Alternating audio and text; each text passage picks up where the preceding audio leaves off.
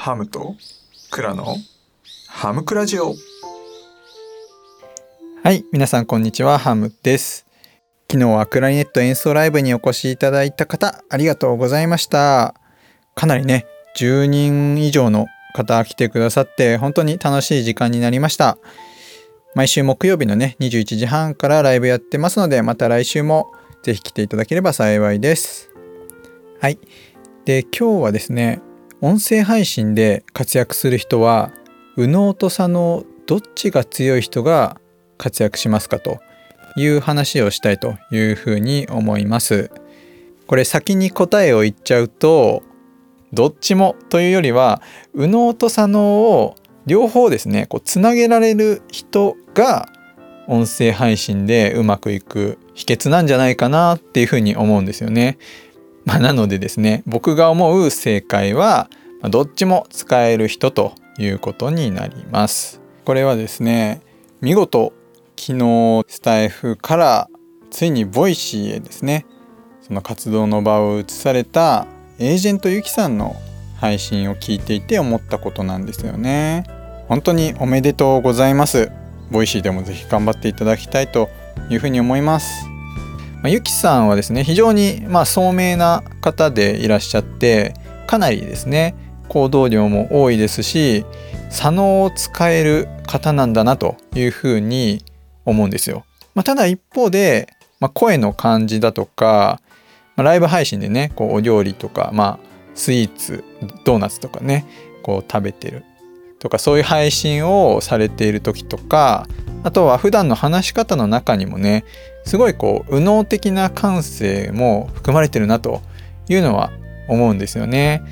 まあ、それは話し方のま世界観というか、まあ、ちょっとねこうふと現れるようなこう些細ななんかあちょっととかなんかそういうねこう言葉とかにも結構なんか現れてるなというかなんかすごい人間味があるというか、まあ、そういうのをすごい感じるんですよね。で音声配信のいいところってまさにそういうところだなというふうに思っていて、まあ、例えばノートとかツイッターのような、まあ、テキストの文章からはなかなかこう見えないようなその人の素の部分というか感情的な部分がやっぱり見えるのがすごい音声の醍醐味だなっていうふうに思うんですよ。なのでそういう意味でこう、まあ、左脳を使ってですねやはり論理的にというかこういいことをねやっぱり届ける。生活のためになるようなことをね届けるっていうところは大事にしつつもやっぱりその人が声で自分自身の声で語りかけるようにね問いかけていく部分の、まあ、感情的な右脳的な部分っていうのも両方ですねこううまく使える人っていうのが良いのかなというふうに思うんですよね。で僕自身やっぱそういう配信を目指したいなというふうに思っていてまあ音楽の部分をちょっと積極的に入れたりだとか、まあ、編集はねあの知ってはいるんですけれども、まあ、あえてねその完璧に編集しすぎないというところも大事にしようかなというふうに思っているところです。まあ、例えば音声でこうブログとかノートの文章をそのまま読み上げるとか朗読するみたいな配信があったとして、まあ、なたは聞きたいですか？っていうところなんですよね。結構僕も初心者の一番最初の配信の頃とかってもう台本をガチガチに作ってもう怖いからもうそれをそのまま読んでたんですけれども最近その過去の一番最初の放送を聞き直してまあ聞けたもんじゃないなということでちょっとビビってます。はい。まあもし興味ある方は一番最初の 放送もぜひ聞いてみていただけたらああハム成長したなというふうにちょっと思っていただけるかもしれません。でまあやっぱりそうは言ってもねこう僕は結構左脳っぽいことばっかり考えちゃうよとか私はもう右脳だから本当にもうなんか適当に感情で動いちゃうのよねみたいな人っていると思うしまあ多くの人がねそうだと思うんですよ。やっぱり右脳左脳どっちかにこう寄っているっていうね。で僕自身もやっぱり結構左脳人間でまどうしてもこう物事を論理的に捉えちゃったりしそうになると、まあ、いうところを、まあ、なんとかねこう音楽をうまく取り入れてなんとかこうちょっと右脳要素出したいなみたいなふうにま思っているんですけれども